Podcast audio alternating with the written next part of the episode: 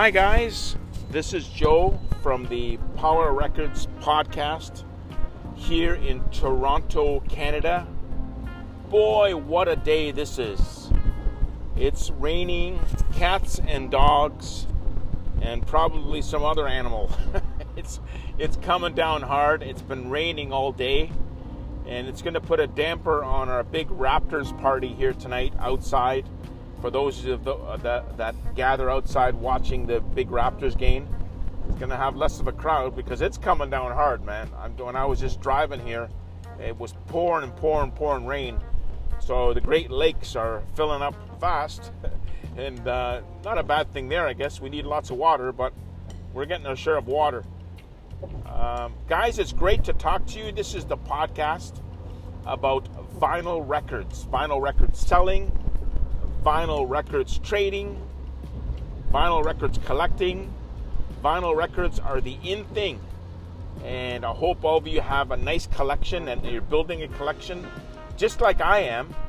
I've been vinyl record collecting since I was probably 14 years old, I would say, guys.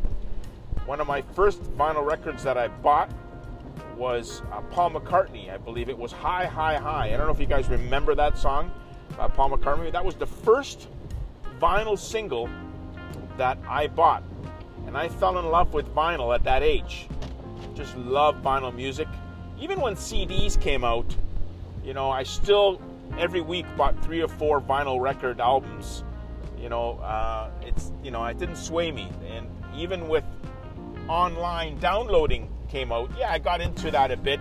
It was great at the beginning, but then I went kind of back to vinyl records as I love them so much. Just can't beat the sound and the crispness of you know opening up a vinyl record LP and looking at it. so cool. Uh, that reminds me when I was at my local flea market. There's a flea market very close to me here in Toronto that has tons and tons of vinyl records. There's three or four stores down in the basement of the flea market that sell uh, vinyl records, and it's expanding, and there's more and more of that coming. And I, I, I see it, and I see more more popping around uh, here in Toronto. A lot of brick and mortar store, but also flea markets too.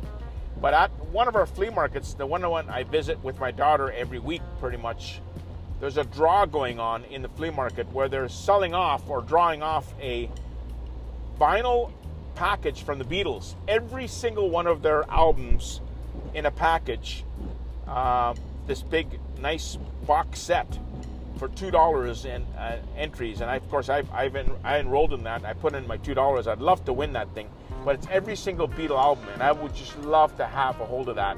I believe they sell that online, and it's like close between the five hundred and six dollars Canadian for that package. I'd like to get my hands on that someday. If anybody anybody knows where I can get that, I think Amazon has it. I don't know if it's exact same uh, um, quantity in terms of the records inside of it, but this one had every single vinyl record in there. It's Beatle box set of every single records, and I hope I do win it. I remember, uh, you know, one of my first Beatle records that I listened to was Twist and Shout, and it was my brother's LP. It was all beat up. It was a beat up record. We put it on our little mono record player, and hearing the rock and roll of the Beatles was really, really cool. And we listened to it over and over and over again. Um, and then we bought one of these hi-fi, high fidelity uh, record players, stereo, stereo guys, and we played it. Even though the mono records, were still a lot of mono records, and the stereo records came out. And I believe the next one I listened to was Help, and that was still in mono, and it was the Beatles, and it was man so cool. Listen to Help and all the songs that were kind of folky, some rock and roll in there, but it was just the type of music coming out. I never heard it before, and of course, it was all my brother's collection that I was listening to because he was a huge Beatle fan, and I believe he saw the Beatles at one time in his life, uh, which I, I never did except for Paul McCartney.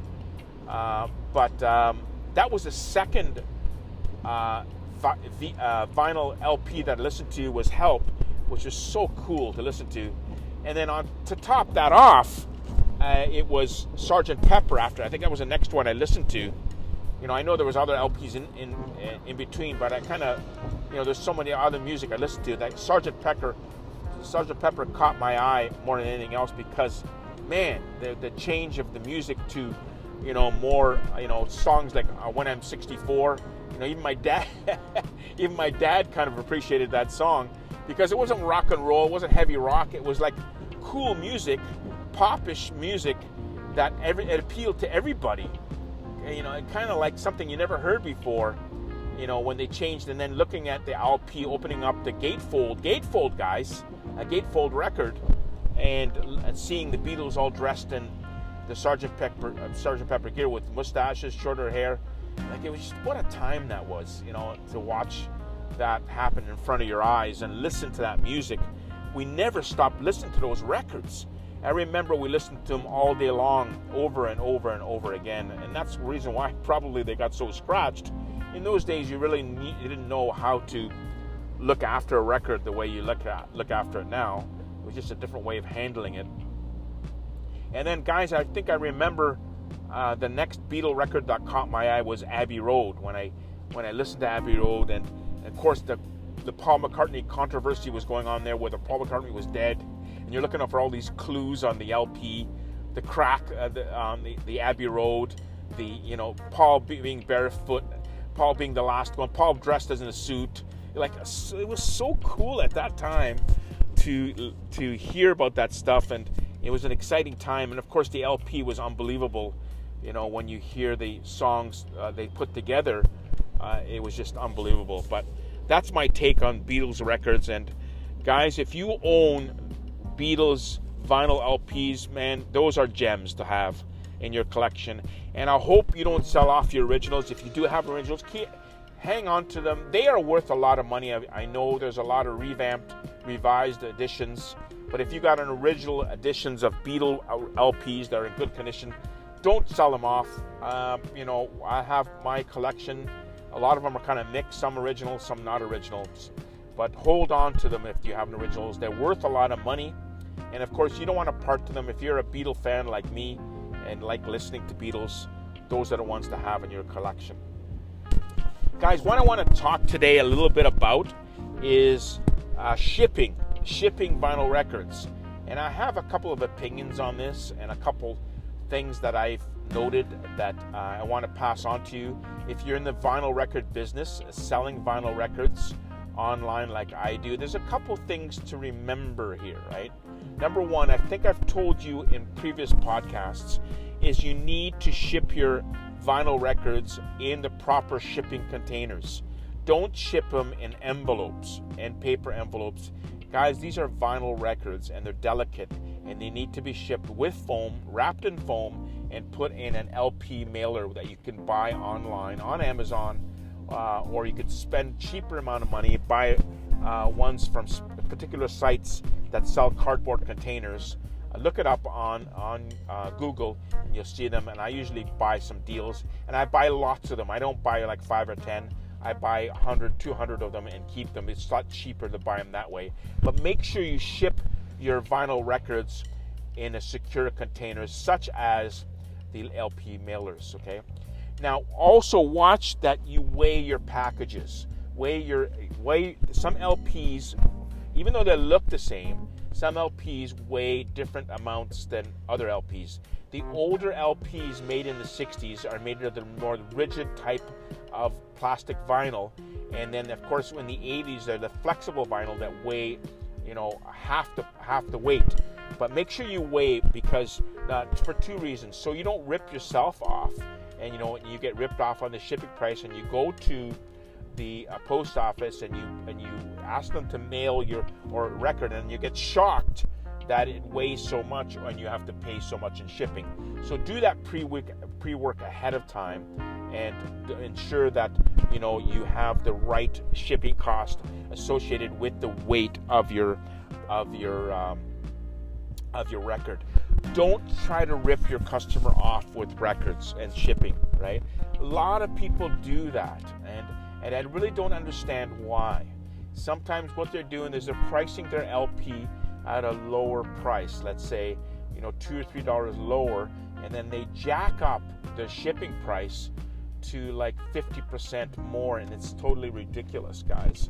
Uh, don't do that because they're not going to come back and buy another record off of you. They will see what the average price. They know, like shipping in Canada, you know, averages about twelve dollars.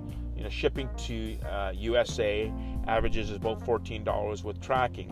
And if you're putting in $20, $25, and that's happened to me too, and you question that, and you get questioned on that, there's no need for that. Put in the actual right shipping cost.